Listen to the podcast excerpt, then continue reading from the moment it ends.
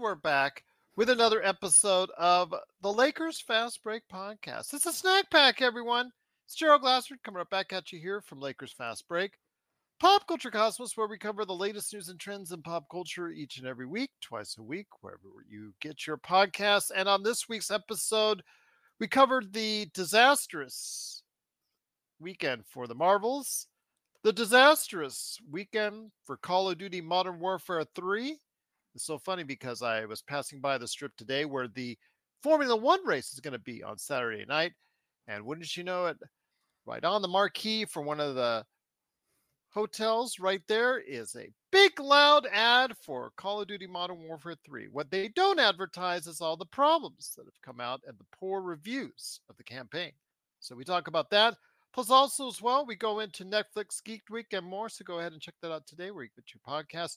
Cool, bro. What's up? Hopefully everything is well with you. Truly appreciate you stopping by to check us out. Plus, also Inside Sports Fantasy Football.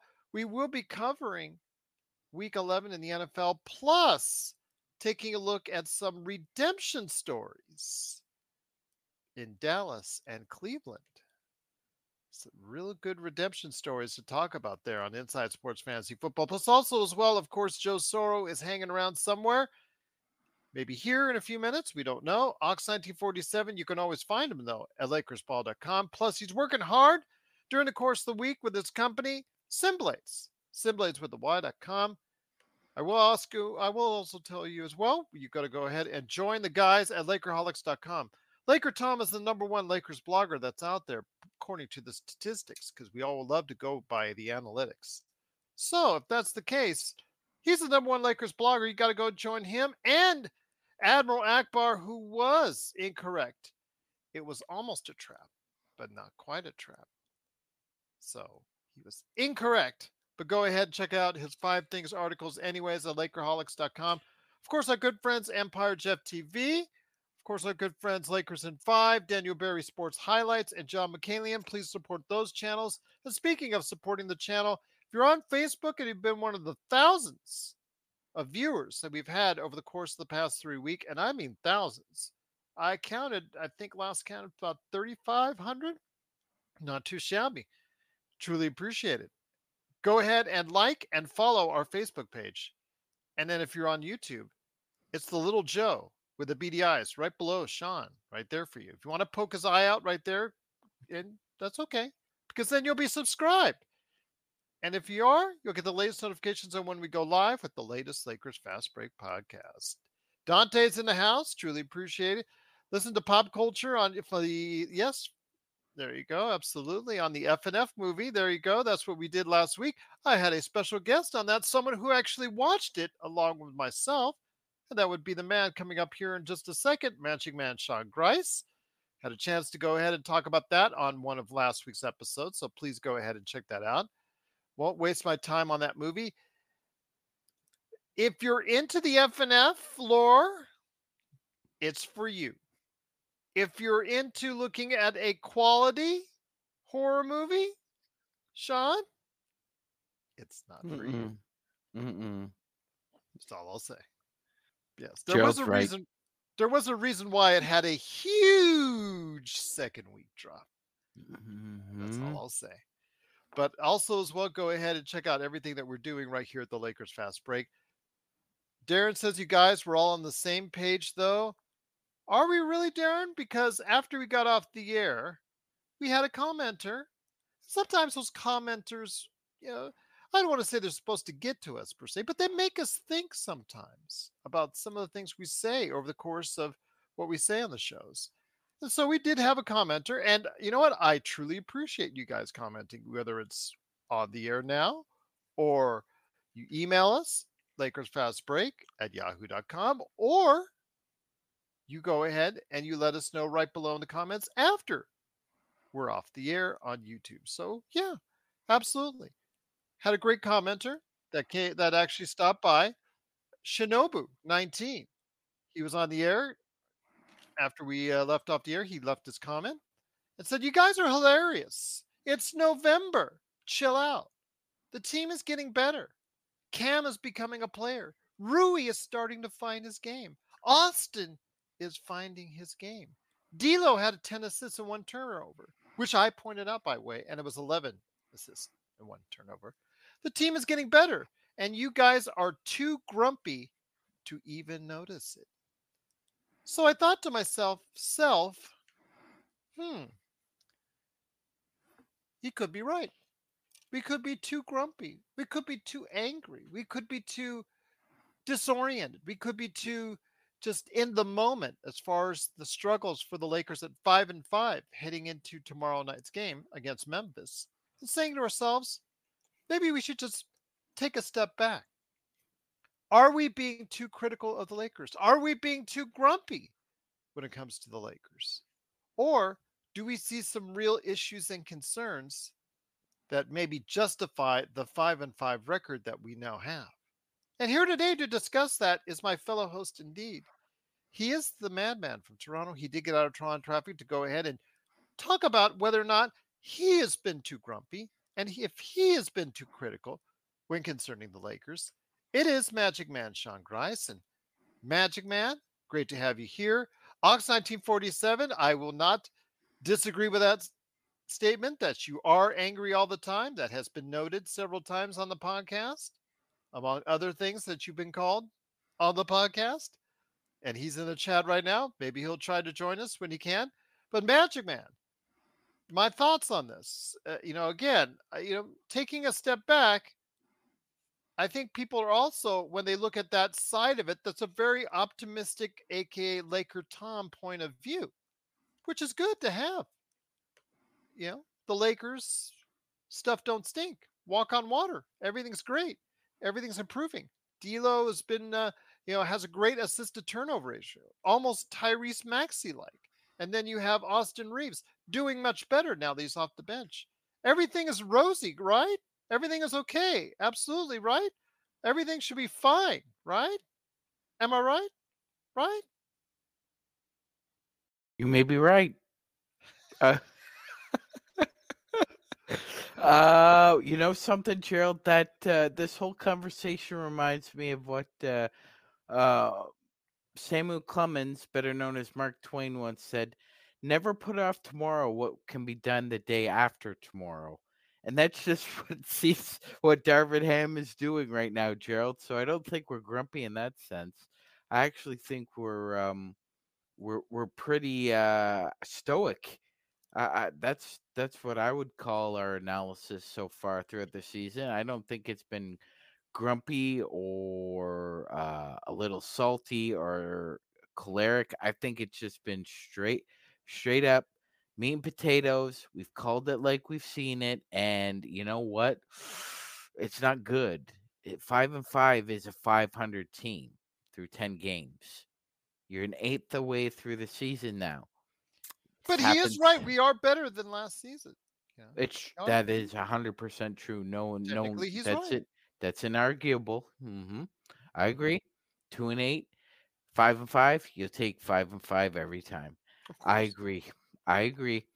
Uh, that being that being said, when uh, you looked at the schedule, Gerald, you kind of figured, well, maybe the Lakers uh, should be a little bit better than 500 after 10 games, and when you see the um the lackadaisical effort with the fundamentals, you still had a you were still within ten points of that Sacramento game. You were in uh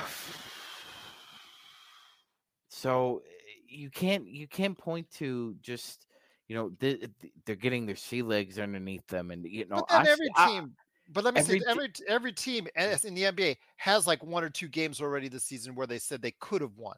Mm-hmm. They should have won. Mm-hmm. I mean, we we're, we're the same thing. We have two games where we definitely could say, you know what, if the ball went a couple different ways, we could have won that as well, right, my friend? Absolutely, Gerald. Ball bounces another way. Lakers don't go to uh, OT against the Sacramento Kings and just leave that arena with a victory. So, uh, very true. Ardent truth right there. You know, a lot of teams can say that. That being said, Gerald, the Lakers are 500, and it's a reflection when you just look at the the veneer. You don't even look eh, need to look at the taproot. You can just look at the tree. Average offense right now, You are a below average team when it comes to facilitating. You are a bottom third team when it comes to rebounding. You are one of the worst teams at not only offensive rebounding, but creating steals and blocks to create opportunities in transition, Gerald. The Lakers' uh, formula from last year, uh, and far be it from any of us to suggest that Jarred Vanderbilt would uh, would be a, a make or break. He's not. He's not a game wrecker. So despite your 18 and 7 finish there at the end, you still had basically five out of your six big guns. And you're a below average offense at this point. Uh, Gerald, the defense is getting a little bit better. So th- th- I don't think that's a huge concern Mm-hmm. over over the season. The, the, there are signs it's, it's it's steadily improving. That being said, the half court offense is still abysmal, and they had trouble scoring in the half court against Portland when AD was not on the floor. So if you're obviously if you're missing AD and LeBron, um, that's a struggle. But there's going to be times when both of them are going to be sitting and I- I'm sure at some point Ham's just going to have to stagger their minutes just based off necessity at some Mm-hmm. point. But but regardless, you're going to have to find some competent way uh, to score with them off the floor, and we found it difficult against a team with you know half G League players, Gerald, last night. So that was that was a struggle to watch, and I don't think in in totality that that game is necessarily a fraction of the season overall but it is re- it is a reflection of how they're playing right now which is up and down Well, we've always talked about this season already about how many times the Lakers have played down to their competition. We talked about the Houston game. We talked about the Orlando game. We talked about other games already. In fact, the Portland game. Portland game, yes, LeBron's not in there. We already know about the on off numbers. They're not pleasant, but still, with everybody else, for the most part, outside of Jarred Vanderbilt and Gabe Vincent not, you know, in there, there should have been no reason why the Lakers, when they had a double digit lead, finished it off, put it away, put it to bed, put it to rest. But the Lakers found a way to go ahead and make this game all too competitive and give Portland every chance to go ahead and win that game. And had they had more experience or just even another talented player in the mix, Magic Man, that was healthy, because they also had their share of uh, unhealthy you know players that were out of the lineup. They could have really stolen that game because we were starting to sense it. Joe, you, myself, Stone, Laker Nick, we all on playback were commenting that we were seeing a downward trend and it was not looking very good for the Lakers last night. So when we're told that we're too grumpy, we're told, you know, and we've been told for years now on this show, especially within the past two years, ironically, since Joe's joined, that eh, especially that we're too critical. Although this has been told even before he got here. Especially now that the Lakers are 5 and 5 with a with a chance now with this next week ahead of them. Clearly with some very beatable teams. No excuse time is the next 5 games is my opinion. Absolutely no excuse. They should go 5 and 0. I don't want to sound like Laker Tom when I say that, but you know what? You got to sound like Laker Tom when you're saying that. Even with LeBron possibly out of the lineup tomorrow. Absolutely no excuses. 5 and 0. That has to be the do because again, going 10 and 5, you're much better about your outlook going forward to get one of those top 4 seeds Joe was talking about and lamenting about. So when we talk about being us being possibly being too critical or being too grumpy as we were told in the comments, it's for a reason. It's because we see things that we don't like. We see trends that the Lakers are following that we don't like. We see an overall picture that is not painting itself well unless things change. So that's what we're concerned about. Our love for the Lakers also keeps our eyes wide open on why we think the Lakers are doing well or not so well at various times in the season, Magic Man. Absolutely, absolutely, Gerald. I, and just as uh, you know, uh, government officials ask, uh, you know, economic experts uh, about lagging indicators because those those aren't necessarily embedded into the pie, right? Laker fans come to us for the same thing. We see lagging indicators with the team that maybe everybody else as a collective doesn't necessarily see it, but they're there. We're not we're not making it up. We're not seeing things that aren't there. It's just to maybe the naked eye, it's it's not as fo- uh, focused as it is with us, Gerald. But uh, you're right. I mean, we, we've kind of seen this coming. Uh, I will say this, you know, I don't think it's hilarious that in 10 games the Lakers have been outscored in every first quarter except one. And that was again against a team that was missing their three best offensive perimeter players um, and uh, a hell of a front court player. And uh, best wishes to uh, Robert Williams, the third Time Lord, Yes. for uh, man, that sucks because he's a really great player to watch. That being said, Gerald, the Lakers, uh, the Lakers shouldn't have gotten themselves into a rock fight. And uh, I'll use this analogy because, uh, as Gerald was talking about playing down to the competition, it almost feels like that Goliath is going into the Coliseum against David, and all David needs is one shot with that slingshot between the eye, Gerald. And if Goliath lets David hang around, uh, that happened. So, uh, the legends of lore are there for a reason. You can't let you can't let a, um, a, an upstart or uh, um, you know, uh, Well, a team that you know, runt of the litter. have, yeah, yeah, any have anywhere near the talent. you shouldn't you shouldn't be in the same building and yet you're getting into a rock fight with them and it, it, it's the same issues that were from last year i mean the difference is they won this game but the effort was the same uh, uh, um, you know if you're going to look at a game like the pacers uh, where andrew nembhard just and it just killed us at the end that was a heartbreaker if the if the game went to ot gerald uh, I have a feeling Gerald and Joe were going to say we're not going to win this game in OT, and and they would have been right because uh, I mean at that point, uh, Portland was coming. They just ran out of time, Gerald. But that, that's but that's what I'm trying to tell you. When we see these things that are not uh, gelling as well, I mean, we're a team, we're an organization. We're in a situation right now, Magic, coming off the Western Conference Finals. We're expecting as a fan base that this team needs to go ahead and play at a certain level. It, it you know, in order for last year's success not to be a fluke.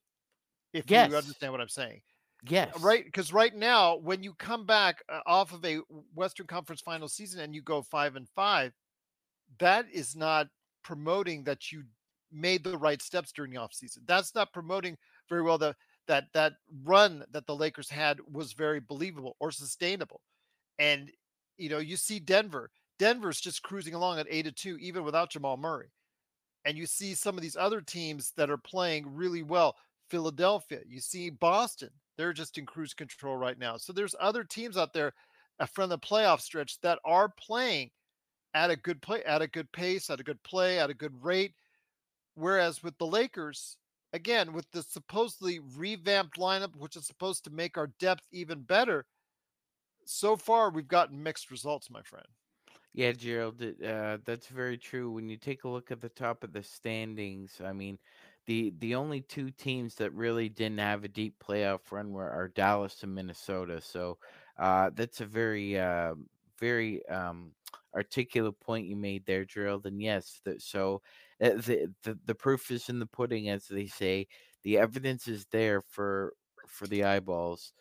Every every other team who made a deep run has either improved or hasn't slacked off. Well, you've gone from from an 18 and 7 finish in the season to then an 8 and 4 start in the the first two rounds and you bombed out in the Western Conference Finals. You should come back either as strong or stronger and that hasn't happened, Gerald. There's been some really slack it, that and I think that's an important word to discuss here because rather than discuss why we're grumpy why isn't everybody pointing to the fact that there is a severe lack of concentration and or effort uh, with most of the problems because most of our problems are solvable in house. We we do we do need a little bit of snarl and snot on the perimeter eventually. I think Gerald, and you should probably look at adding a shooter or two that uh, maybe wouldn't crumble under the bright lights of LA. Uh, but other than that, your I, think your your biggest problems are being able to be solved in house. But th- the fact of the matter is, is that do we have the the, right coaching staff for that as well? You, you, ladies and gentlemen, I know it's a different sport, but you saw what what a poor coaching staff can do to a team, a talented team tonight that happened in Western New York. Uh, the Buffalo Bills inexplicably had 12 men on the field during the last play. And as Gerald will tell you, having 12 men on the field when a field goal is missed is like losing a hot girl's number at the wedding the, the day after. It rips your stomach out and it costs them the game and it can cost you a series. And Gerald, that's all we're saying is that it's the little things that kill over time those small bleeds, and we're noticing small bleeds that lead to big per- problems down the road. This is Raphael from NBADraftJunkies.com, and you are listening to the Lakers Fast Break. Check out what's been going on with the Pop Culture Cosmos Show and the PCC Multiverse. Bring me all of the Star Trek all of the time, and I will be an incredibly happy girl. Even if it's terrible, it's like pizza. Bad pizza is still pretty good because it's pizza. Bad Star Trek is still pretty good because it's still Star Trek. That's the way that I look at it. Just let it sit in the refrigerator for a day and be cool. That's it. Yep. That's the Pop Culture Cosmos Show. And the PCC Multiverse. Catch our shows on Worldwide Radio seven days a week and wherever you get your podcasts. When your terrible offensive rebounding team and your uh, substandard defensive rebounding team. How many offensive rebounds do we give up in a game? I don't even want to look at that stat because it'll probably just make me more grumpy. And then you have the Lakers three point shooting. And I'm, Z, you know, it's gotten to the point where Z and and I don't know if it was Darren or Intel, they're all convinced now that that you know, it's the Lakers curse. What? Give me a break. Suddenly, that you know that curse doesn't affect the other team playing on the same court making their threes. So yeah, and, and, and don't get yeah no Gerald don't give me that it, a right a, a great hitting right fielder doesn't forget how to hit in Yankee Stadium or Chavez Ravine and a great you know hockey player doesn't forget how to score if they get traded from New York to Vegas Gerald that that's ridiculous I agree 100% it, Christian Wood shooting forty percent. He is, and is he Chris, struggling? Is, is yeah. he got the curse? Yeah, and as I as I uh, pointed out earlier, and um, I'll uh, uh, give our audience a, a look as well, Gerald. It's not just the accuracy from the three that's a problem. It's the frequency. The wrong players are shooting the wrong type of shots, and that's why they're not falling. Christian Wood is the only player who's shooting above 37% from three from the non corner and the corner.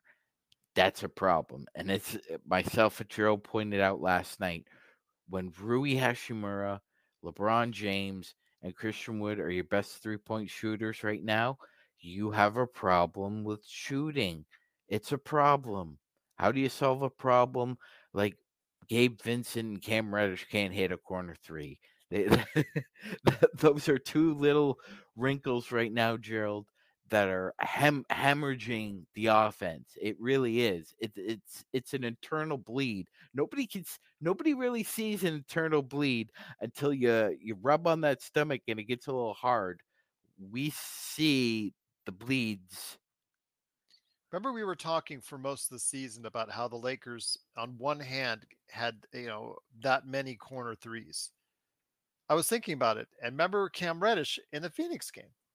Cam Reddish may have made as many corner threes in one game as we've made all season before that time. Quite the possibility in there. I don't know. I'm assuming that's not the case, but it's close. And the problem that is close when it's the corner three, which is statistically the easiest shot of all the threes, that's got to be troubling.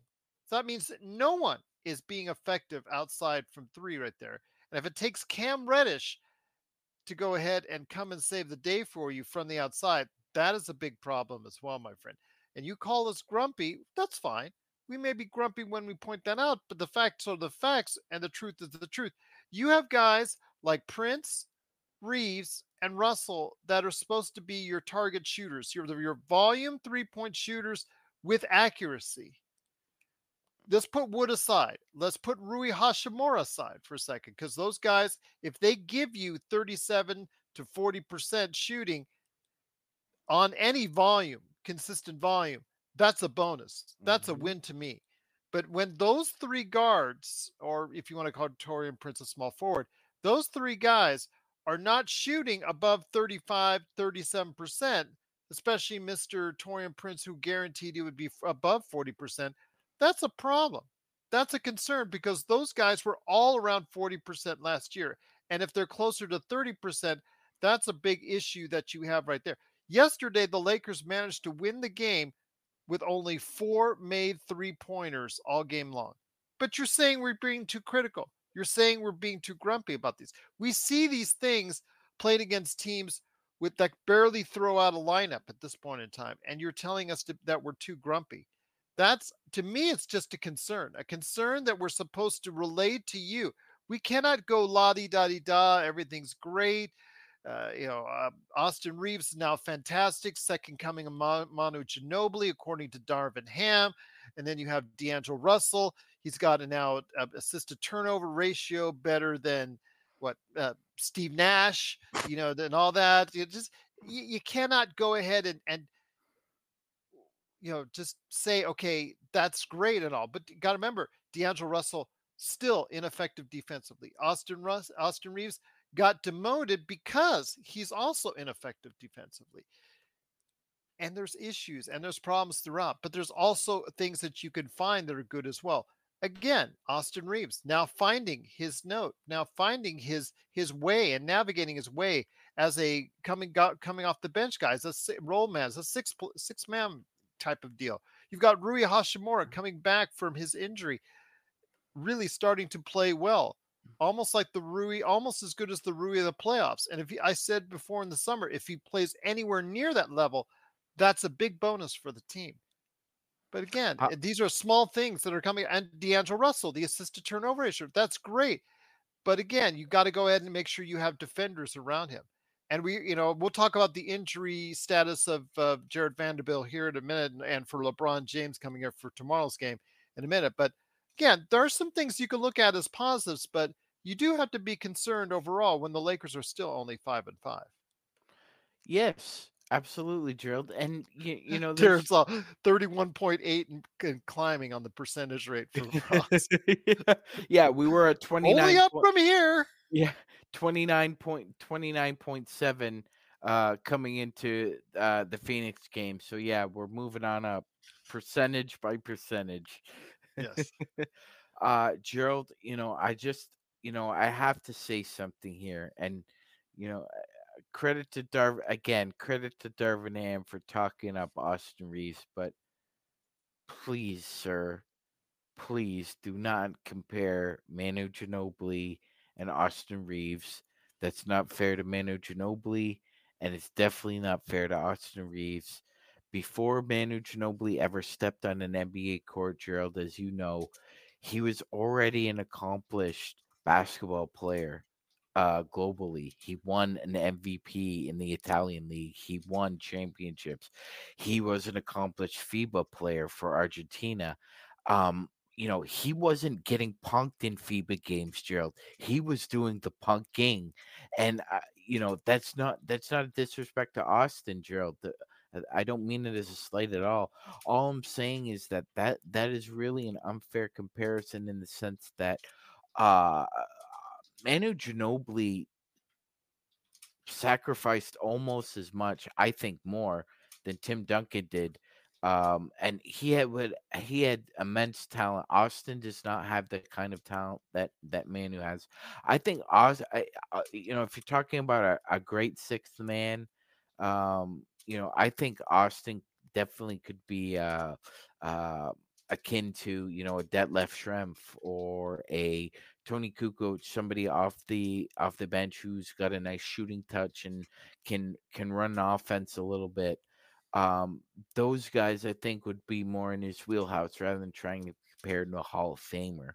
Uh, that and with that being said, that we're pointing out small flaws that are going to show up big later on right now. It's only 10 games, it's an eighth through the season, but there are just small, small things that we see. And by the way, some of them aren't very small.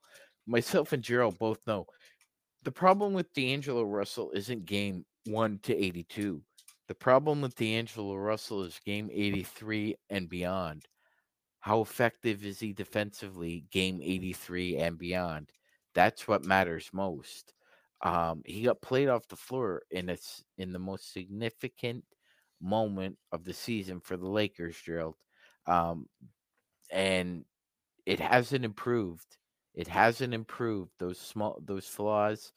Uh, I'm sorry, I don't I don't see an improvement. You don't see an improvement uh, necessarily either. Uh, Stone Hansen hasn't seen an improvement. Joe hasn't seen an improvement. I really haven't seen any other uh, Laker community either uh, on the web or outside uh, our circles who believe that there has been significant improvement with uh, his defense. And nobody really can make heads or tails of what the hell Jarred Vanderbilt's uh, going to be about because we just don't know, Gerald. That's great. That's great. We got an update about an update, right? But we really don't know anything. But but good on the Lakers for the big tease. So let me so let me give this out. And once again, it's the Lakers fast break. It is the Magic Man Sean Grice and me, Gerald Glassford. Thanks so much for watching and listening. Truly appreciate you joining us. Wanted to go ahead and mention Jarred Vanderbilt has given the update upon all updates. Yes, we were being so I will say, Magic, maybe we were being a little bit facetious when it came to the announcement of the announcement of what's going on with, with Jarred Vanderbilt. I will give people that on that. But Jarred Vanderbilt is the latest, has been cleared to begin a return to play progression by the Lakers team doctors. The team mm. has announced. So he now officially has a pathway to getting back to the court as opposed to whatever they were doing before. So the one thing I wanted to say that maybe people were also saying in, in the chat, you know, Z and Intel Wild, you know, last night's chat, they were saying and they were they were talking about how maybe I was being too critical of Jarred Vanderbilt's importance to the Lakers because they were really buying in on the importance of Jarred Vanderbilt to the Lakers this season. I'm not trying to underestimate him, but he is a rotation player. He only gives you so much at certain points in time. He can, if he's played correctly and and put out there in a good lineup that's built around or that's that works well with him, that Dar- Darvin Ham puts out there. If he's, you know, they really figure it out, he can really be advantageous for your team out there. Conversely, he's got flaws in his game that, if exploited, can also work against you, as we saw in the playoffs. It worked both for the Lakers and against the Lakers as far as having Jarred Vanderbilt at their times. He's a rotational player. That's what rotational players are. Rotational players have flaws for the most part that you can exploit but also conversely, there's also rotational players on the other team that you can exploit them. It's a chess match. That's why, especially in the playoffs, these things stand out a lot more. I understand that Jarred Vanderbilt's a great hustle player, good rebounder, good on point defender. And he does bring those things to the game, which the Lakers cer- certainly do need. But I don't want to over impact the per, performance. I don't want to tell or uh, buy into this that Jarred Vanderbilt. I don't want to see he's the greatest thing since sliced bread, but I don't want to say he's so important to the Lakers that when he comes in, you're going to see such a dramatical change in the team. I I'm hoping that that's the case, and I'm proven wrong. But I just don't want to lead people on and just build him up to a point and say, you know, get burnt by the fact when he comes in there, maybe can't give us a contribution that we were expecting. Uh, yeah, Gerald, I, I agree 100%. And um, let me just my apologies. Let me just Darren, it's in the comments last night. Uh, you want to check that out. They were really feeling last night that you know he is an important impact player for the Lakers, and I'll give them that. He has his moments, but you know, again, he's a rotational player, and he always has been, and will continue to be for the foreseeable future. Yeah, G- Gerald, uh, there's no doubt that you know in in certain matchups he's going to play 25 to you know 28 minutes, be effective, uh, be a springboard defensively, um, be tenacious. Uh, there are also times where he's going to play either five minutes or eight minutes because the matchups dictate that it's not good for him. Um, eh, you know, it, it it doesn't it doesn't it shouldn't need to be stated. That being said, the Denver Nuggets had all the information they needed on Jarred Vanderbilt. Gerald, they're the ones who identified him in the draft.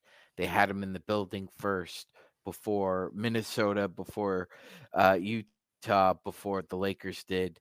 They knew who they were dealing with, um, and they were able to play him off the floor, as we saw, Gerald, because Jamal Murray has a certain set of skills um, in his bag that are a little bit more efficient than, say, Steph Curry or uh, Ja Morant, and the Nuggets exploited that, Gerald. And uh, you know we're going to see that mm, uh, again.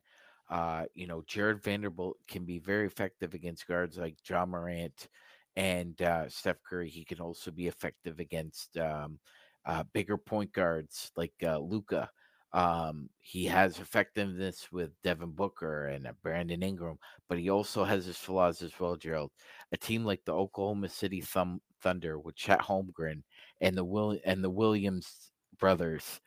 I'd call them the brothers, but you get my point.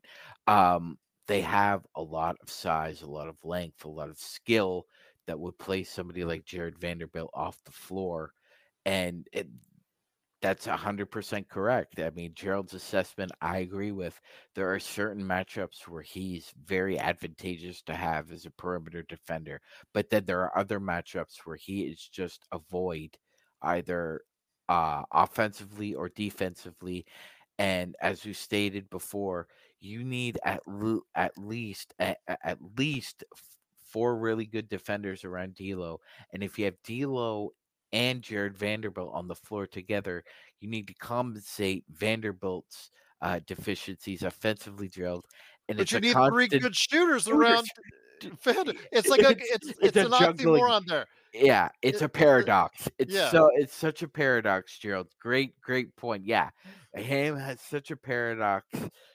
Uh, looking at this objectively, like objectively, it's so true. That's a great point, Gerald. I mean, there were times last year when Vando only plays like 10, 15 minutes. Why is that? Because they can't find him with a lineup that works well with, you know, when they play against the team that they're facing against. It just, the matchups don't work. So he is in certain matchups very important to the Lakers.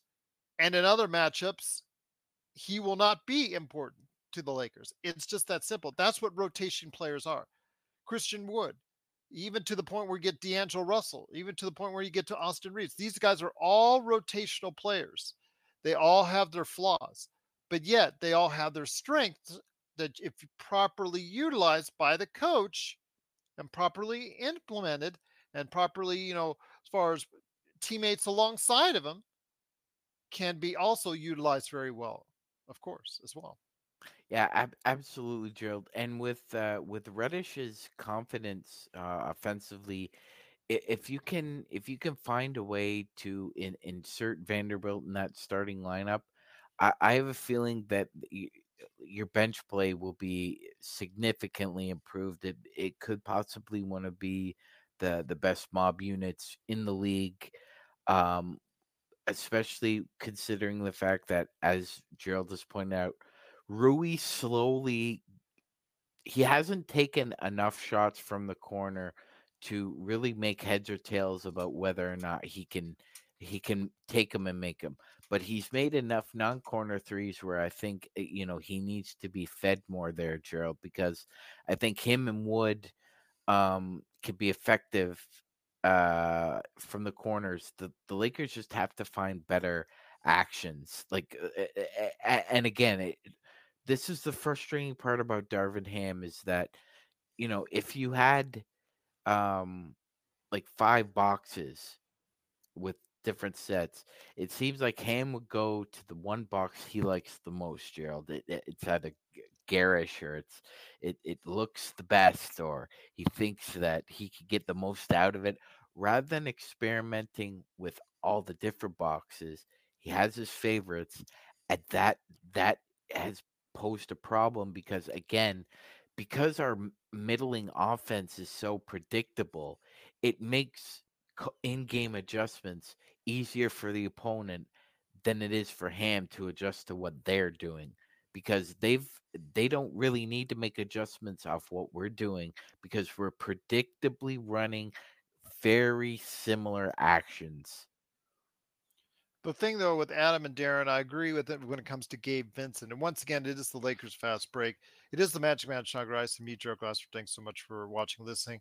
And a lot of people are talking about Gabe Vincent in regards to if D'Lo falls apart in the playoffs, if we continue to keep him on the team past the trade deadline. Mm-hmm. Gabe Vincent, which Gabe Vincent are you going to get? Gabe Vincent is a very streaky shooter. You know, he carried Miami in stretches in the playoffs with his hot shooting. But conversely, when it came down to it in the finals, he got cold as ice and got played off the floor. So you know, if you're able as a coach to recognize when he is on fire and play him, play him to the hilt. Go ahead, put him out there and just see if he can go ahead and take you home. If he can't, then obviously that's going to be a problem for the Lakers. We just finding consistent role players, Magic Man, is extremely difficult in the NBA. And I think that's the key to a championship. With Denver, they found a consistent role player in Brown. Bruce Brown played exceptional for them throughout the playoffs, and especially when it mattered the most. And that's what really got the job done outside of Nikola and Jamal Murray was how well he played, plus also as well Aaron Gordon, uh, KCP, um, MPJ, those role players, because those guys are role players to an extent they played their role to a T and they were consistently good time in and time out. Plus, they got Christian Braun, Brown, Braun. Those guys together, that's what drove them to the championship last year. And that's what you will find in championship runs by any of these teams is not only you will find where the stars are being the stars, but the role players step up and are consistently good when it matters the most. That is so hard to find in the NBA as far as consistent role play from your non stars that are out there. And so that's what you're continuously going to get it. So when we look and when we see these guys, we're pointing out their flaws. We do point out their positives, Magic Man, but we have to understand that I don't want people to come in and just expect so much for mm-hmm. Vando, expect so much for him to go ahead and save the day and lead us on this charge and give us all this energy and things of that nature and it just doesn't happen. First of all, he's when he comes back, he's going to be very limited in his minutes. So people got to understand that. So when you finally get the Vando that we are used to seeing, that could be late December at the earliest. So I mean, people have to understand that, you know, when it comes to what we have on this roster, we have some talent on this roster. We should be having a better record than we do now. That's why we're concerned. That's why we're being critical. That's why we're just pointing these things out because this is a more talented team on paper than their five and five record indicates. hundred percent, Gerald. And Gerald, uh, uh, you know, it's interesting now that I'm processing and, and thinking and reflecting and at the same time the team that benefited the most from from the shrapnel from the Russ trade, Gerald, and the shrapnel from the KD and Kyrie disintegration was the Denver Nuggets. They needed snot and snarl on the perimeter, Gerald. Remember, the year before they won the championship, the Warriors knocked them out. And Denver realized that they needed snot and snarl on the perimeter. They had the shooting, they had the rebounding. They just they just needed a little bit more snot and sandpaper. And they identified Kentavious Caldwell Pope, snatched him up immediately, Gerald, after the after that that debacle, and uh, got a pretty good deal for him. And then identified Bruce Brown and got him. Uh, we've we talked about it, Gerald. I, I, I know I know there's a lot of talk about about uh, Caruso. The Bulls have Ayo Dosunmu, who is a winning basketball player, Gerald. He plays a kind of snot and Dosunmu? snarl Dosunmu plays a snot and snarl game similar to Alex Caruso. They also have Pat Williams. You know, it, it's not as if Alex Caruso is the only uh, hot item on the Bulls menu. Ayo, Pat Williams. I mean, Gerald, if if you're gonna make a big deal, you might as well go big, right? So if uh if the Lakers are thinking about uh, if Pelinka is thinking about this, then go big because Well, let me ask you- this: if, if they've been if they're so great, and believe me, I've seen the same things you have, and and seen all the the the praise gone their way. Why aren't they a good team then in Chicago? Yeah, that that it, it's it's strange, right? How how sometimes that uh, that works out. I mean, why weren't why weren't the Nets a great team with uh, Kyrie, KD, Bruce Brown, uh, Jarrett Allen, Caris LeVert? Like, come on, right? Uh, uh, It's strange. It it and the problem is, it really, as Gerald's kind of alluding to, it taints everybody not it, even if you are a good player and scouts see what you're doing and it you're still in a bad team. You're still you're still in a bad team. It's like that that branch rickey story gerald about uh his baseball team lost 54 games yet he had the the league leader in home runs right? And the home run leader walked into his office and asked uh, him for a raise and said a raise? I'm going to trade you and the player said, Trade me. I'm your best player. And to Gerald's point, he said, I would have finished in last place without you anyway. So Just saying. it's Just it's true it's it's true. It's true at the end of the day, unfortunately. Everybody gets tainted at, with that, as Joe called it, the stink and the the contagion of losing. Uh, it just wafts and spreads on everything and he they're not the only ones gerald i mean there there are other great there are other great players out there i just use that an example but the fact of the matter is is that uh, you know uh, gabe vincent aside jarred vanderbilt aside as gerald has said they're rotational players they're gonna have minimal to mo- just moderate effect and th- that moderate effect is really only sustainable as Gerald will tell you, for about 20, 25 games because you need your your bit your your studs to take you all the way there. Yes, you need the others spots, but to get you over the top, you need your core to do that. And Gabe Vincent and Jarred Vanderbilt shouldn't be part of that core because they're not effective enough to make a difference to where I feel that the the Lakers uh, can compete uh it's it's great to it's great that they're they're bobbing up and down in the water Gerald we're five of five. Something's got to be done because we we we kind of see that like we see this. Gerald the bill the buffalo bills had one of the worst first quarters in the nfl this season and it's cost them now. You're almost halfway through the year I know people are saying, "Whoa, you know what, Gerald and Joe and Sean and LFB, you guys need to pump the tires on on what the problems are." Well, you know what? Instead of pumping the tires it, when you're skidding off the road, you're supposed to accelerate, not stop. on a dime because you're going to kill yourself in a spin out. So there's no pumping the tires. You need to hit go and get off the shoulder, Gerald, because that's where we're riding right now. We're signaling the ref for a quick timeout, but we'll be back with more of the Lakers Fast Break podcast. Hey, Lakers fans! Looking for the best place to go for up to date news, information, original videos, articles, podcasts, opinion pieces, and discussions about the Los Angeles Lakers? Well, look no further than Lakerholics.com. With a legion of followers always there talking about everything Lakers and the NBA, there's no better place to go to share your fandom as the team heads toward another championship run. So stop by and be part of the conversation today at Lakerholics.com. Once again, it is the Lakers fast break. It is the Magic Man Sean Grice and me, Gerald Glassford. Thanks so much for watching this thing.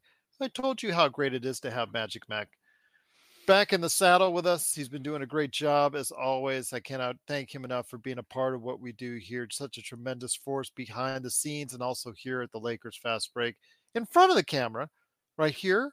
Whether it's the pregame, like tomorrow, we're going to go ahead and have before the Memphis game, or the playback, playback.tv slash Lakers Fast Break, where he it absolutely does an outstanding job as host and curator and sometimes, you know, preschool teacher for all of us as far as overseeing what's going on with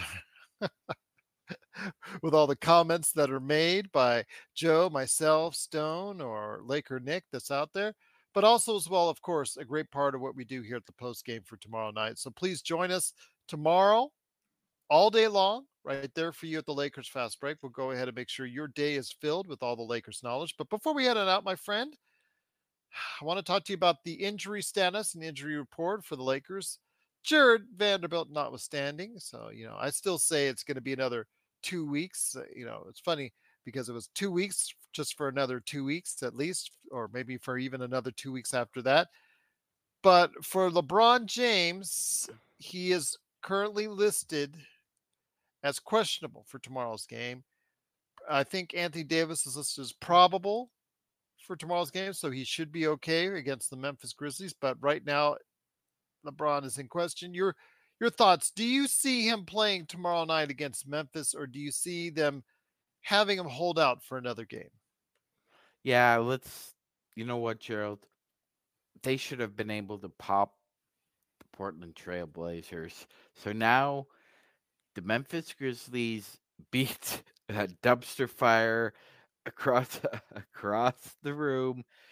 If you can't beat them with LeBron sitting, by the way, Gerald, LeBron should sit. Sit again, LeBron. Take a night off again because you've been carrying this load for way too long already. And it's about time. Put your foot down and say, go get it because I'm not going to be out there. You guys can get this yourselves. You don't need me. And AD should take it upon himself, Gerald, to have, and I'm predicting this, Gerald. AD is going to have a huge game. He wanted to rough up Triple J in the playoffs because Anthony is both a proud man and a very proud teammate. And he really wanted, I think, to show up Triple J on the defensive end. And I think he wants to do it again. And Gerald, uh, with with Dillon Brooks gone, honestly, a lot of the a lot of the luster and um, pixie dust from the the Grizzlies kind of tete-a-tete with uh, LeBron has kind of uh, lost lost a lot of its flavor.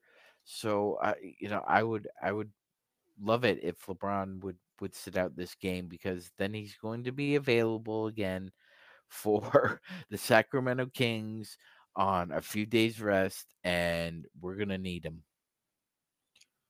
It is, of course, like we talked about the Memphis Grizzlies coming into town, or actually they're already in town because they already beat the Clippers with James Harden and that whole crew. Are they going to do the back to back against the Lakers? Will they go ahead and win two games in Los Angeles? We'll find out tomorrow. Hoping not. hoping the Lakers can go ahead and overcome that and continue with a successful run. They need to go on a winning streak, and it needs to happen now, my friend. And I know that I'm continually harping on it, maybe being too critical, maybe being too grumpy about it per se, but I cannot stress enough how important this next five game stretch is for the Lakers in regards to the teams that they're facing next, Magic Man. All of them, they should be favored here in Vegas. All of them, they should just go ahead, even with or without LeBron, be able to take care of business each and every time out. My concern is, as we've seen, they've played to the level of con- their competition and they take their foot off the gas, whatever you want, vernacular you want to use in regards to what they've done to just not play mentally strong and finish off teams like this at all this season. In fact, we even saw it last season to a great extent during the regular season as well. So, my question to you is what are your expectations? I know you talked about a little bit on last night's game, but maybe people got caught up in the fact we're being too critical or gr- grumpy with the whole situation going on with the Lakers. What are you expecting for tomorrow? Actually, for this next week, this next full week of games, the next five games for the Los Angeles Lakers. You know what, Gerald? I really uh, expect all five games to be a concerted, focused effort, regardless of the team, regardless of the record. You you come in, you pay attention to your own house, you pay attention to your own teammates. Uh, everything else will take care of itself. A lot of they need a lot of work. They really do. Uh, I just don't. Um, I'm not confident that everybody reads uh, their daily scouting reports. Uh, so I expect uh, if that's not going to happen, then you come out with the at least the right attitude and the right frame of mind um, to focus yourselves on getting on a heater here. You've won. You've won two in a row. Guess what? You win the third one. I'm going to quote uh, Major League here, Gerald. That's a winning streak. Absolutely. So, so if you could, if you could fundamentally, psychologically get on get on that word and winning streak, a winning streak can stack up, Gerald. It starts at three, maybe get it to five, and then seven, and then eight. And then when you get to eight, you get closer to double digit winning streaks. But you got to start with three first. So I expect them come out with the right attitude. I expect AD to have a Gerald. I'm gonna just gonna put out there. I think he's gonna have a 40-20 game. Um, because remember, it's a back to back. The Lakers two have two home games in a row in two successive days. Yes, yes, absolutely. Um, it's, it's going to be a, a, a big effort. Uh, I expect AD to dominate, and I expect LeBron to sit and uh, we'll worry about uh, Sacramento when uh, that the chips fall where they may there. Once again, it is the Lakers fast break. It is the Magic Man Sean Grice along with me, Joe Glassford. Thanks so much for watching this. If you ever any questions or comments, uh, feel free to go ahead and send it. Riddell send us another email today in regards to Cam Reddish. I he's probably just somewhere. I think he's on the he said he's on the East Coast, just driving along and just thinking about Cam Reddish. You know, he is playing well, and he did wish him well. Uh, his, uh, you know, he's just he's hoping it works out for the kids. So his even his vernacular in regards to Cam Reddish has changed, and it's good to see. You know, I have been able to eat a lot of crow when it comes to Cam Reddish because the fact that I did not want him on this team. I was poo-pooing it from the get-go back way back in December when you know it started trending on Twitter that he should come to the Lakers. And I didn't realize he had that versatility and defense in him in regards to that. He never showed this in Atlanta, never showed it in New York, never showed it in Portland, but now he's showing it here.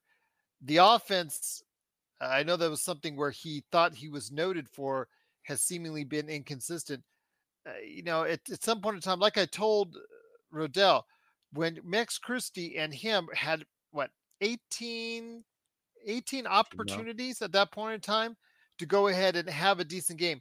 The odds are going to tell you that an NBA player, we given 18 different opportunities, between those two are going to have a decent game at some point in time. We've seen that, and now we've seen him have two good games. Hopefully, that can continue. I'm not counting on it, and nor should you. No, no one should. Um, now, the defensive end that should always remain paramount if, if he wants to stay in the league. uh, you know what, Gerald? Offensively, let let's let's be let's be frank, or let's be Joe. No, I don't want to be Joe. I want to be Sean. Anyway, Cam Reddish's offense reminds me of visiting a Vegas casino, Gerald. Okay. You go to a Vegas casino for the experience. Yes, you you know, you're not going to win the big pot. You're not going to win the car. You're not going to walk out of there with bags of money. It's an experience.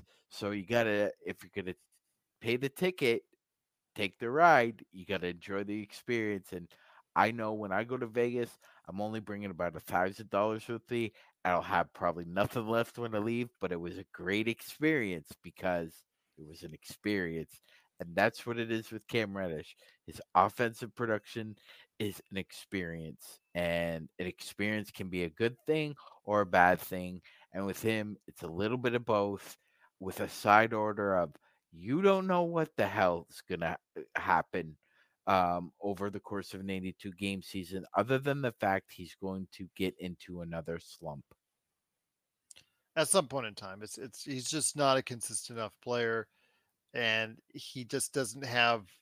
As you can see, everybody out there, you can see just there's just flaws in his game. Unfortunately, that at this point in time he's not going to overcome. But we're going to try and see if we can get him to be the point where if he can give you a decent amount when he's out there, eight to ten points. I think that's that's asking for right right the, the right amount right there. I think that's asking for the right amount. I don't think anybody should be putting too much on the kid, especially the fact that he's playing good defense, and that's why he's out there. That's why he's continuously getting a shot. As I've tried to tell Rodell, the reason why he was getting a shot continuously for more minutes over Max Christie was the fact that yes, both are stinking it up from the offense, but he was consistently getting a shot because his defense was better and versatility was better than what Max Christie was giving you right now.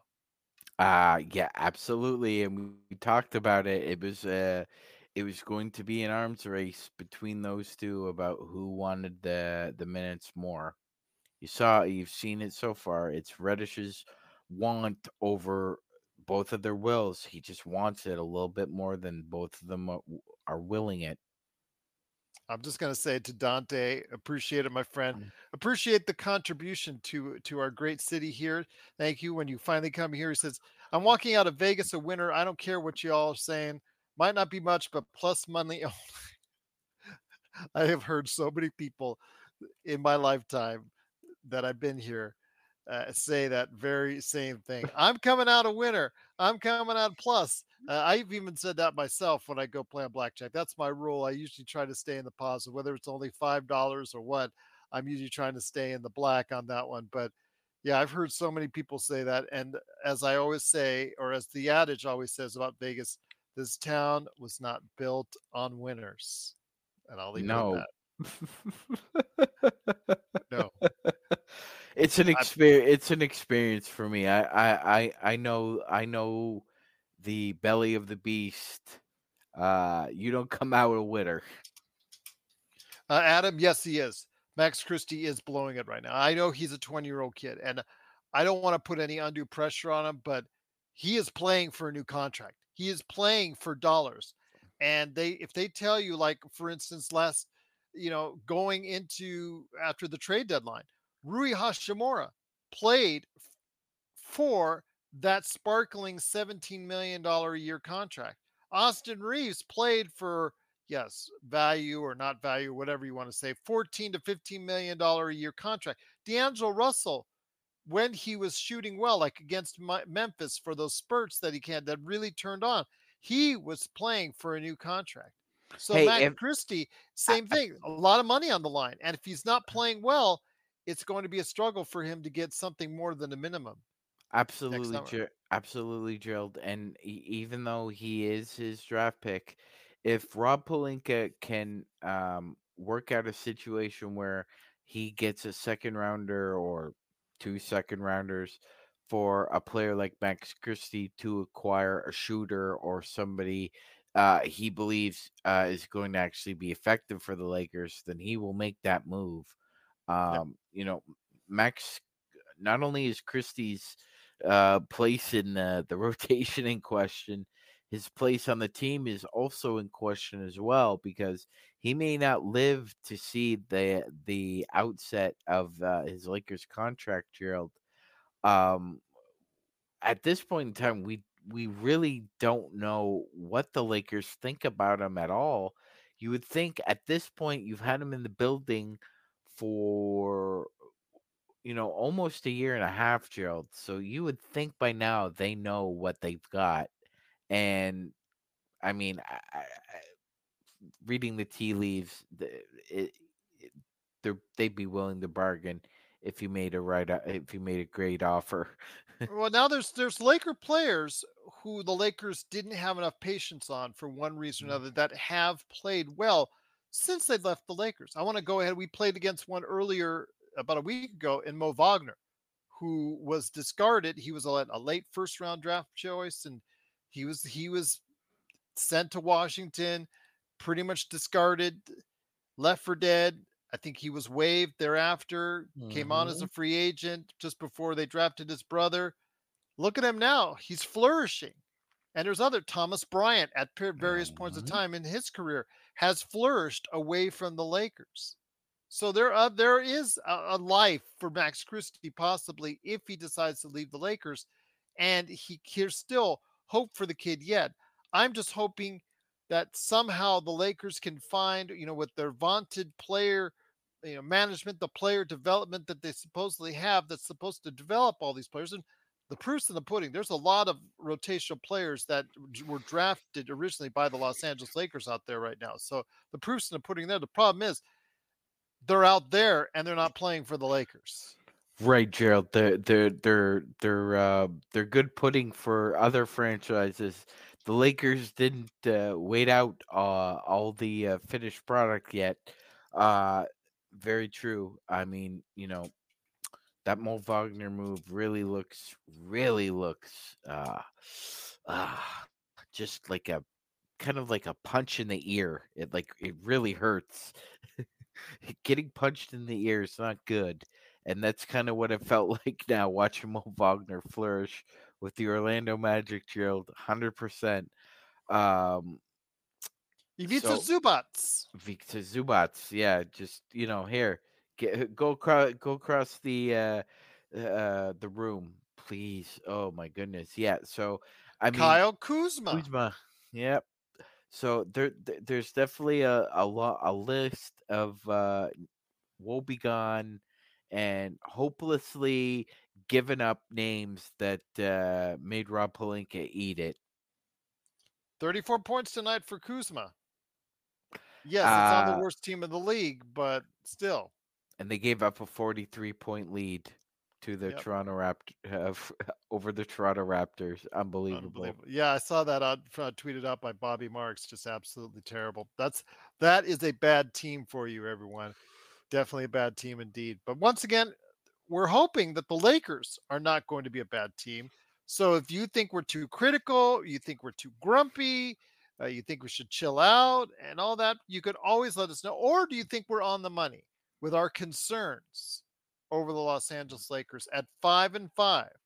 heading into what is going to be a very important week where they should they're going to be favored in the next five games.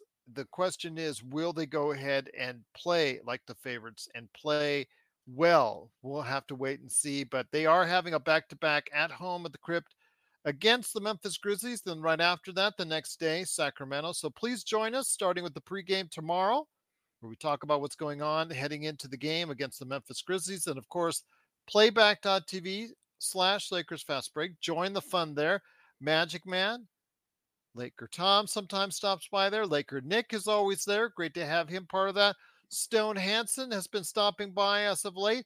Joe Soro, you know, is there and he's uncut, unfiltered. Although last night he was pretty unfiltered here as well. So go ahead and please join the crew today. At playback.tv slash Lakers Fast Break. And then, of course, we close out your evening tomorrow and the next night with the best post game in town right here at the Lakers Fast Break. Magic Man, any thoughts on the Lakers or the NBA before we hit on out, my friend? Uh, you know something, Gerald? Uh, just early thoughts. Um, Ime Udoka definitely front runner for Coach of the Year right now. Um, MVP, I think Gerald, it's it it's as great as Embiid has been playing. That to me, it's the Joker's. Uh, I'd have to agree. I started out for me right now. Tatum. Yeah, Tatum, Yeah. but Boston's cooled off just a smidgen. Smidgen, yeah. So. I say right now, Joker and if Embiid, you I really would not give it Embiid because of one reason. Tyrese Maxey might be more the MVP than he is. Yes, far be it Luka for too. me. Good point. Luka too. far be it for me. Um, you know, I don't think he'll win the award, but um, uh, MVP. But Maxey uh, is definitely going to win Most Improved Player. Uh, although that you know, a lot of people look at that award as iffy, right? It, it's kind of like a backhanded compliment. But the fact is, is that it's not only his offense that's uh, improved. Gerald, he's locked up uh, a lot of very good perimeter players defensively as well. So I would say right now most improved. Um, right now it uh, Maxey's in the lead, but Gerald Bennedict Mathurin is uh, playing very well for the Indiana Pacers, and and that's another story to uh, to watch. The Pacers and the Rockets. Uh, we thought the Thunder would be uh, uh, as well an up and coming team, but it looks like the Rockets are, are neck and neck there with the Thunder. drill. they've decided to steal a little bit of thunder from Oklahoma City as far as their youth movement is concerned. I would wait to see. I want to give it another couple weeks, maybe another month before we finally determine if the Houston Rockets, Dallas Mavericks, Indiana Pacers. My God, that's a fun team to watch. They don't play anything resembling defense, but they're just they remind me of like I I feel Doug like Moe. It's like you know, Doug, Moe. Well, Moe. the Doug Moe, Paul Westhead reincarnation is being played out on the screen every time I watch Indiana Pacers. And it's great. It's a lot of fun. It's it's absolutely fantastic to watch. Unless you're trying to go ahead and and you know be a defensive stalwart or just trying to go ahead and point Well- out defensive issues because there's plenty of defensive issues when Indiana plays. But again, a lot of fun on the offensive end. Absolutely, Gerald. And uh, 20, I think 11. He's averaging 11 assists. I think. Yes, S- yes. yeah, I think he's averaged over 12 uh, since uh, Jamal's been out of the lineup. So yeah, I think that brought him up to 11. and and and as much as as much as LFB was telling the rest of the basketball world, watch Philly flourish with uh, with Maxey with the ball instead of Harden. We said the same thing about Tyrese Halliburton. This is a superstar. We think the Kings made a very in the moment move that will not pay dividends overall, Gerald. And now we're seeing it uh, bloom with the Indian Pacers. And Gerald is correct. Uh, 20 years ago, and a full head of hair, Rick Carlisle would not stand for this kind of defense. I'm he incorrect. actually. I'm incorrect. He's averaged 11 since Jamal's up, but he's only averaging eight on the season. My Okay. apologies. I, I want to. Yeah, he started. He started. He started out uh, score, uh, scoring blitz those first three. I also want to correct another mistake I made, Magic Man. Uh, Hmm. I expect Jimbo Fisher. I said I think 85 million dollars was the buyout. I'm so sorry. It was closer to like 77, 78 uh, God. and a half. Yeah. That's That's so- yeah, that's that's so terrible, you know. My gosh, where will he, you know, we might have to help him out for money for lunch. So, Oh my God, Jared, uh, do you want to talk about more money than brains when you're a A&M Aggie alumni? I couldn't. uh, There, there's no way in how you'd get Duke, USC, uh, people like Gerald to spend money on that garbage that they call Jimbo Fisher. well, it's the thing right now with Lincoln Riley. I mean, Lincoln Riley was the greatest thing this since sliced bread, and they're going to, you know, sign him to one of those make, you know, 10 year contracts after, you know, what he yeah, did, you know, the last year. Deal. Yeah, Yeah, but unfortunately, you know, we've seen what happens there. I still think, as you and I talked about, we thought that the coach that they should have given a bigger chance to, unfortunately, was not given a bigger chance to, and he went on to LSU and got them a, a national championship. Now, mind you, he ultimately got fired after that. So it's feast or got- famine with him. yeah, but and Orgeron got Vogel too. yeah. Yeah, I think he deserved a longer stay. He did, he did, yeah, But yeah. you know, it's one of LSU reminds me of Texas A&M, reminds me of USC. You'll have like one or two great seasons, but it's about sustainability year in year out, and they don't have that with those programs right now. Uh, right, and that's that's the problem. USC is not the USC of the 2000s when they had sustainability year in year out. Yeah, it was Texas it was- A&M.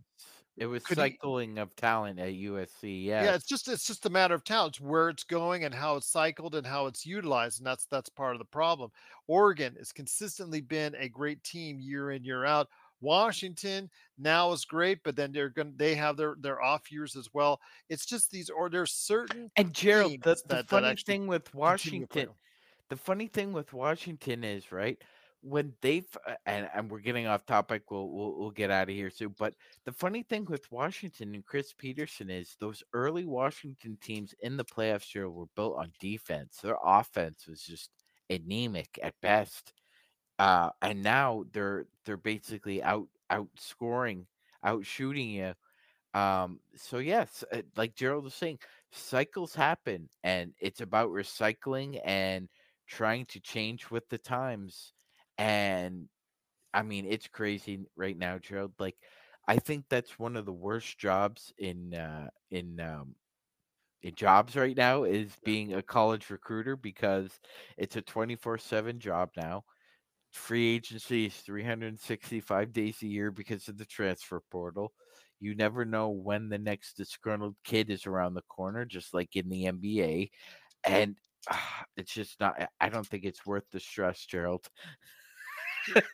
Zangerstein please do not give the clippers any ideas on how to fix their team we like them Mm-mm. just the way Yeah, we, we want them miserable. We'll be back with more of the Lakers Fast Break podcast.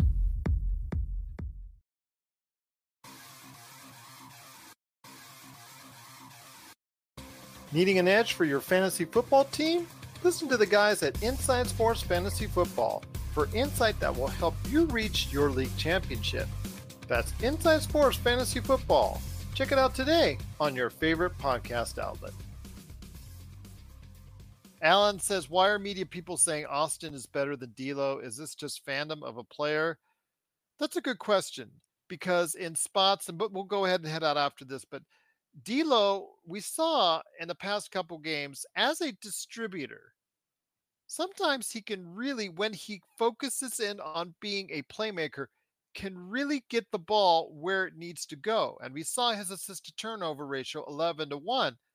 You can't ask much more than that yes, he's terrible on the defensive end. And ultimately, that's in a playoff series, that's what would come to light as we saw last year. But why are we saying D'Lo is not as good as Austin Reaves as a player right now, my friend? Yeah, that's it's befuddling to me, honestly. That I would I would sharp I wouldn't sharpen my blade uh for Austin Reaves right now. They both have flashes. flashes. Yes. Yeah. Yeah. Not not not I not either one is is pure pure iron. Um, but they both cut pretty well, and as Gerald said, both a little jagged as well. I- That's a great question. I think it could be a combination of of both what Alan and Gerald were saying. I think it's a combination of, you know, somehow you know Austin just you know clean cut, um, middle of the country kid. Gerald, uh, shucks, humbled. Um, versus you know D'Lo's been in the league you know since 2015 um reputation kind of precedes him um to be fair he's he has a better relationship with the media Gerald but at times he can be surly whereas Austin Reaves has been more uh conciliatory accommodating I've never really seen him be rude or impolite uh, to any media members. I can't say the same thing about D'Angelo Russell. That being that being said, you know, um, I I, I also think it's what Gerald has said as well. It's you, you see you see the positive effects that they both have, yet those positive effects are better when one of them is on the floor and the other one is not. They can't play together.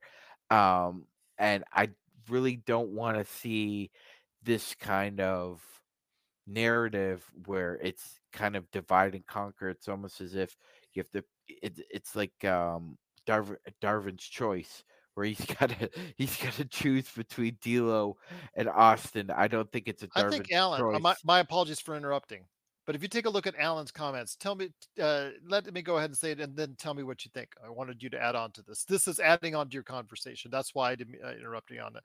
To me, they're almost the same player. Just Austin gives effort all the time. D'Lo has been better stat wise, so I'm confused by this narrative. I think they are very similar players. That's think, a very good point, Alan. Yep. I think Austin's a little bit better off the ball. D'Lo's a little bit better on the ball. They both can attack, as Z was saying in the chat. They both they both can attack. Well, Z was saying uh, D'Lo is an attacker and scorer. I think they both can attack and score. I think they both can go ahead and be off ball. I just think one does it slightly better than the other. So you need them at various times in the game and utilize them properly. But that's the problem. They are too similar in their games overall with their defensive deficiencies and their offensive strengths to go ahead and play together at the same time. If that makes sense, Magic Man. Actually, it it it does it does in a sense, Gerald, because at the same time, while they both have complementary skills, those complementary skills don't actually uh, are I you know star-crossed.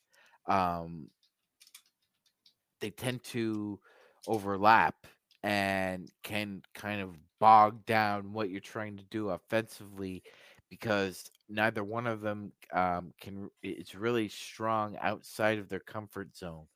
Um, that's part of the reason why he brought in a third guard there, but that particular guard hasn't um, made heads or tails of this problem either because you can't play them together and he's injured, so you can't really evaluate the situation for 30,000 feet objectively without without making some assumptions and what happens when we assume Gerald you make an ass out of you and me and we've seen what happens when Darvin Ham has all the information he needs and how he can screw it up.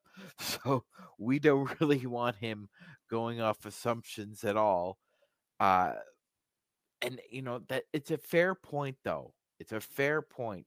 Why is the narrative that there is somehow Austin is just seen a little more perceptually better than D'Lo? It it's a great it's a great point Alan brings up, and uh, he's not the only one to bring it up, but he, the the way he framed it was absolutely correct.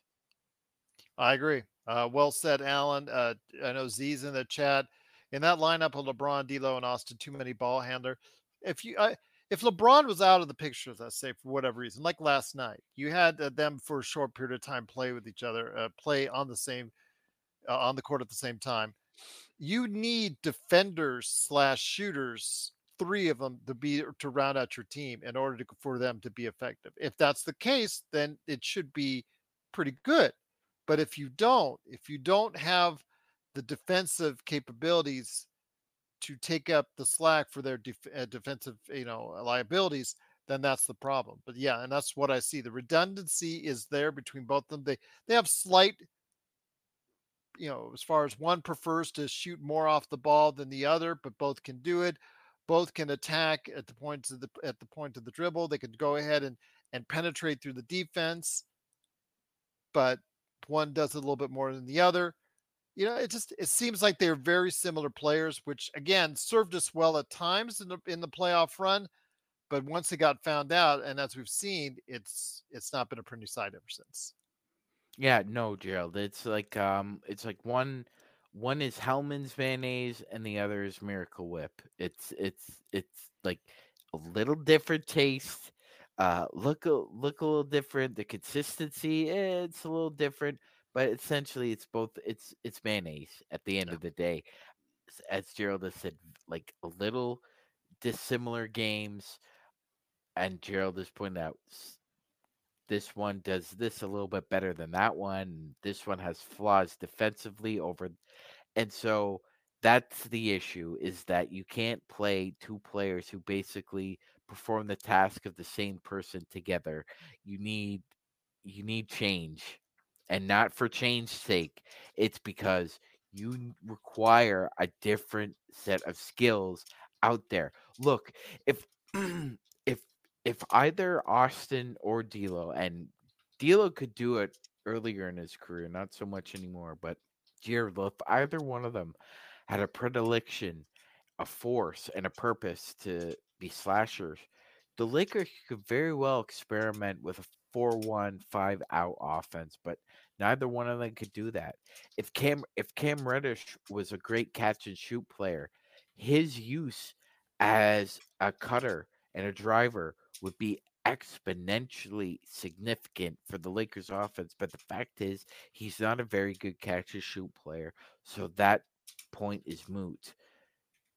There are flaws along the offense, especially considering the fact that you're playing behind the eight ball with the injuries on top of Darvin Ham's what can only be described as a five out motion offense that's not a five out motion offense and it's predictable at best and at worst it's a clunk show.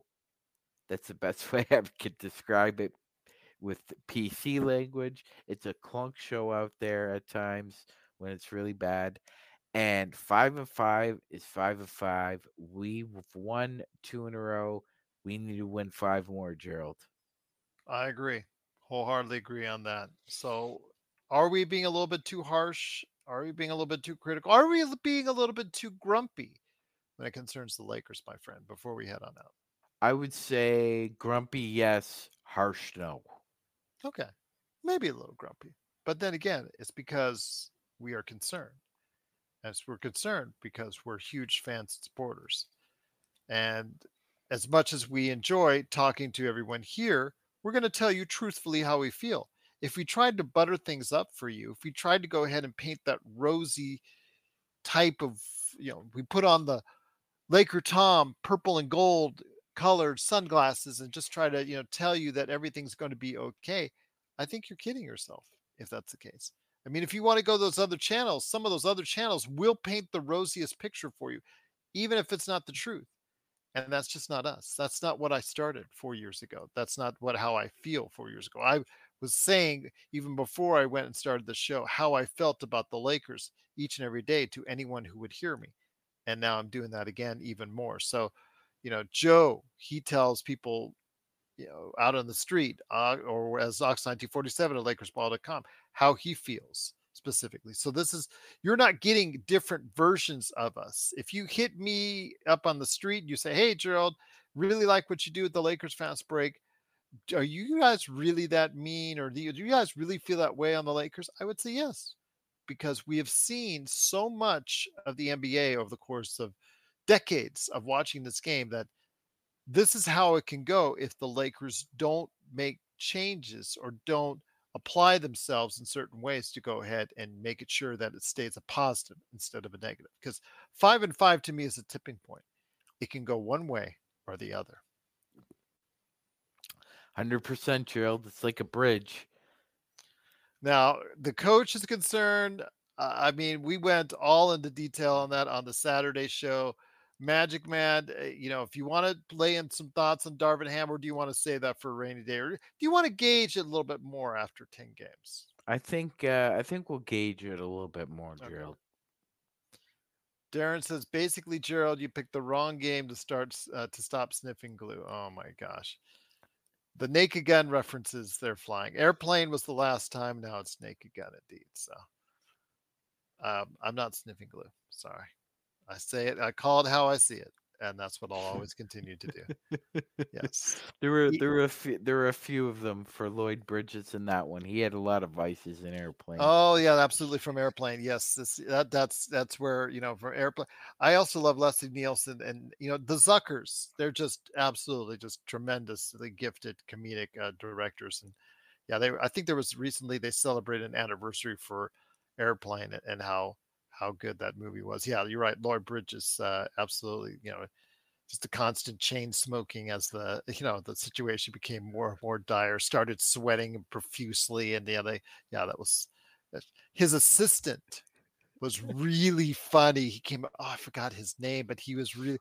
You, if you watch the movie, you know who I'm talking about. He always Yes. came in with a snide remark or a snide comment, just when you needed it. Absolutely, just hilarious. Absolutely hilarious.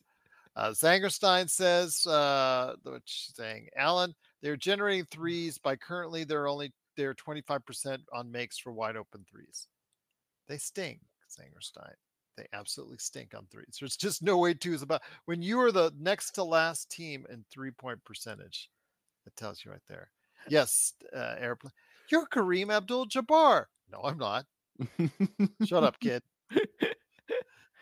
Yeah, absolutely. Just a my, great. d- my my my dad says you don't try as hard as you're supposed to, Kareem. Well, tell your dad he just have to bust his ass against Bill Walton and Nate Thurmond 45 minutes a night. Exactly. That that was just a hilarious, hilarious movie. My gosh. Uh, You know, and it's a movie that would not be made today because it does not meet along those politically correct guidelines. So uh, I'm glad we got it when we got it, and then you could just take it for what it is as genuine comedy of the day that should not be taken seriously under any circumstances. Just sit back, enjoy, and laugh. It's that simple. 100% Gerald. I'm really worried about the Naked Gun reboot and revival with Liam Neeson. I really am worried they're going to dumb that down. I am Mm, just, yeah, so worried about that for so many reasons. But we'll see. I mean, they already ruined the Fletch. Jon Hamm, great actor, but yeah, absolutely ruined the Fletch remake on that. So yeah, definitely uh, do not want to see Liam Neeson do the same. But once again, it is the Lakers fast break. It is Magic Man Sean Grice along with me, Gerald Glassford. Tomorrow we've got a full day planned for you, and the next day as well. Don't forget pre games for both days, Tuesday and Wednesday. First up against the Memphis Grizzlies on Wednesday against the Sacramento Kings. Both games at the crypto.com arena. Don't forget as well, we're on playback. Playback.tv slash Lakers Fast Break. Join the gang for a whole bunch of fun. And then, of course, the post game. The best post game that's out there and the best chat room that's out there is, of course, the Lakers Fast Break. Magic Man, just so hey, just so great to have you back in the saddle with me. Any last thoughts before we head on out, my friend? you know, Gerald, I don't think we're grumpy. I think we're in the midst of a very bad recurring dream that we're trying to wake up from. And maybe that's a, a disassociation with the harshness because we're seeing a bad dream and we're just describing it back to everybody. Well, I just put it out as far as the odds. How many? Uh, what are the odds of teams constantly coming back from losing records to get to as far as where the Lakers got to last year? Last year was almost a one of a kind season. It was it was it was a one of a kind season.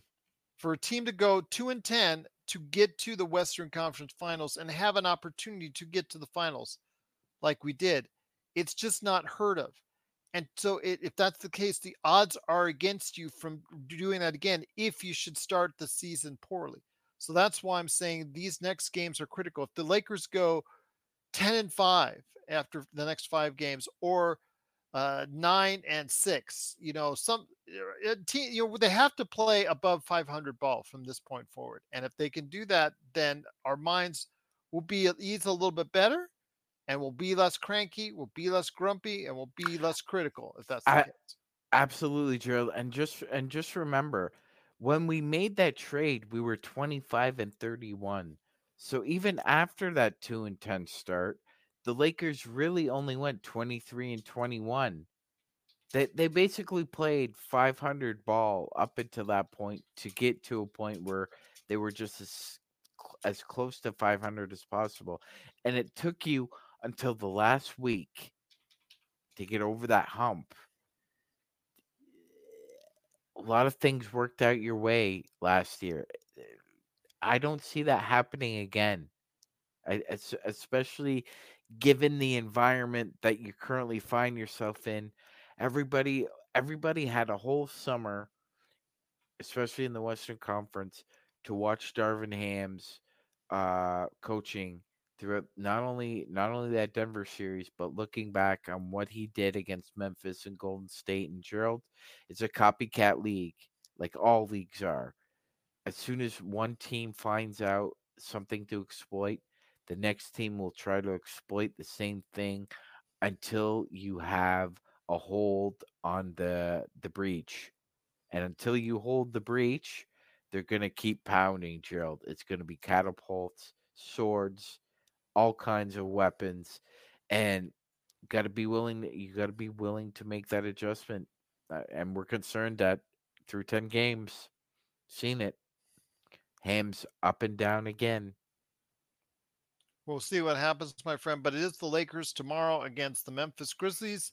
And then Wednesday against the Sacramento Kings. We'll see what's going on with that. So please go ahead and make sure you follow us. Make sure you stop on by. Subscribe if you haven't already to get the latest notifications on when we go live on the air with the latest Lakers Fast Break podcast. So for Magic Man Sean Grice, it's me, Gerald Glassford. Thanks again for watching and listening. Truly appreciate it. Zanger Science says, True, Sean. That's why the Cavs and Wolves beat the Golden State Warriors. They've got the Lakers book. Well, that's the only thing that, that bothered me was that all I heard was this praise on how the Golden State Warriors were doing so well mm-hmm. to the start of the season, and you look they're just right above us at six and five. So, and then Magic Man, when are you going on the Suns podcast? Funny how they've been very quiet about bringing you on, you and Joe. Yeah, Gerald, that, that they're dealing with a, a lot of problems on their own. Oh, I feel uh, so bad. Yeah, yeah, it looks as it looks as though there's almost a civil war brewing with uh, the Suns fans, Gerald. half of them want Vogel fired, and the other half don't know what to think.